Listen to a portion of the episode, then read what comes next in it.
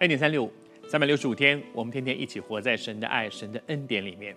我要奉主的名祝福你，在你的人生当中，这一次你所领受的信息，主一定在对你的心说话，就像几千年前神在对雅各说话一样。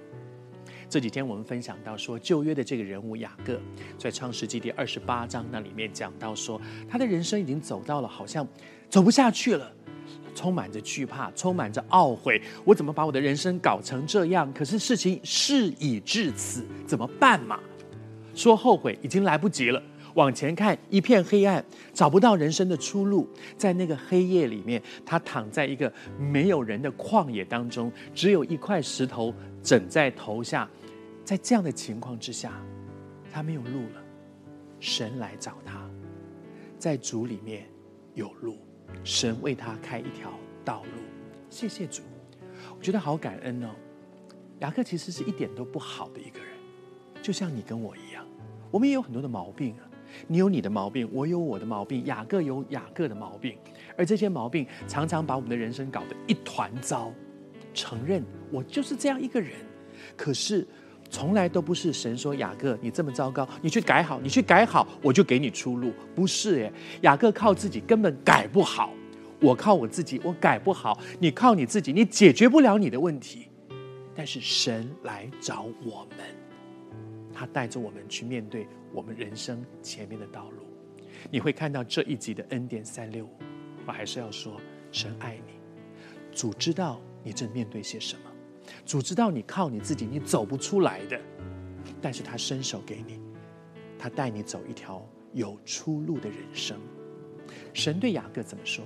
他说：“第一，我是你祖父亚伯拉罕的神，我是你爸爸以撒的神。”神好像在告诉雅各说：“当年我答应你祖父的，我答应你爸爸，通通算数，通通算数。”然后接下来呢？他不只是你祖父的神，你爸爸的神。如果光光只是这样，雅各可能觉得，那到我这里就完了，到我这里就走不下去了。但是谢谢主，他接下去这样说：“他说，我不但是你祖父的神，你爸爸的神。他说，我要将你现在所躺卧的这块地方，我要赏赐给你，而且要给你的后裔。你知道，要给你，还有给你的后裔，后裔就是你的子孙呐、”你知道这一句话对雅各来讲是多么大的一个振奋呢？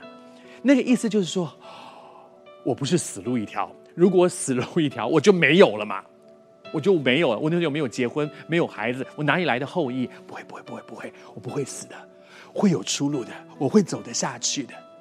哇哦，谢谢主，我也求主对你说，你不是死路一条，会有出路的，在主里面会有出路的。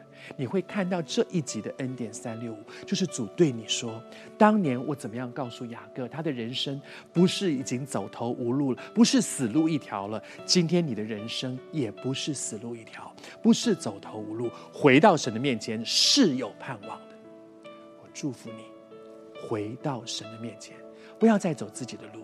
你的人生不是死路一条，不要放弃，不是死路一条。